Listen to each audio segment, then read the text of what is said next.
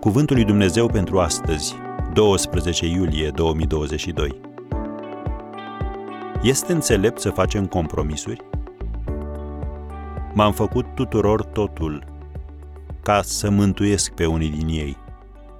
1 Corinteni 9, versetul 22. Apostolul Pavel nu ar fi cedat niciun milimetru din adevărul Bibliei. Iar când a venit vorba de tradițiile și preferințele oamenilor, el a refuzat să facă compromisuri și să lupte pentru ele.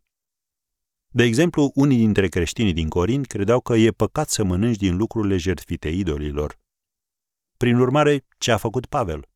S-a ridicat cumva să declare: nu vă dau voie să-mi impuneți convingerile voastre nebiblice? Nu. El a spus, și citez din 1 Corinteni 8, de la versetul 7, unii, fiind obișnuiți până acum cu idolul, mănâncă un lucru ca fiind jertfit unui idol, și cugetul lor, care este slab, este întinat. Dar nu carnea ne face pe noi plăcuți lui Dumnezeu.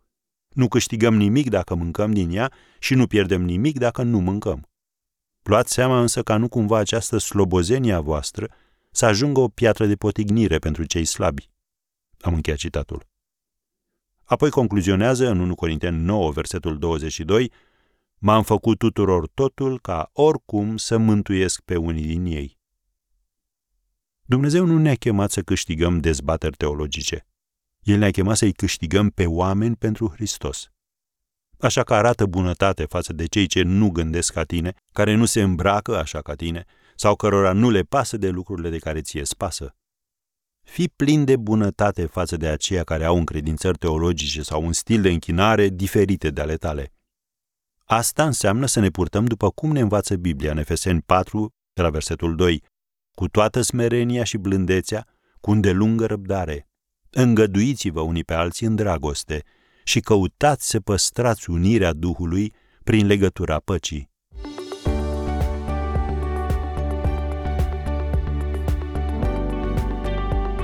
Ați ascultat Cuvântul lui Dumnezeu pentru astăzi, rubrica realizată în colaborare cu Fundația SR România.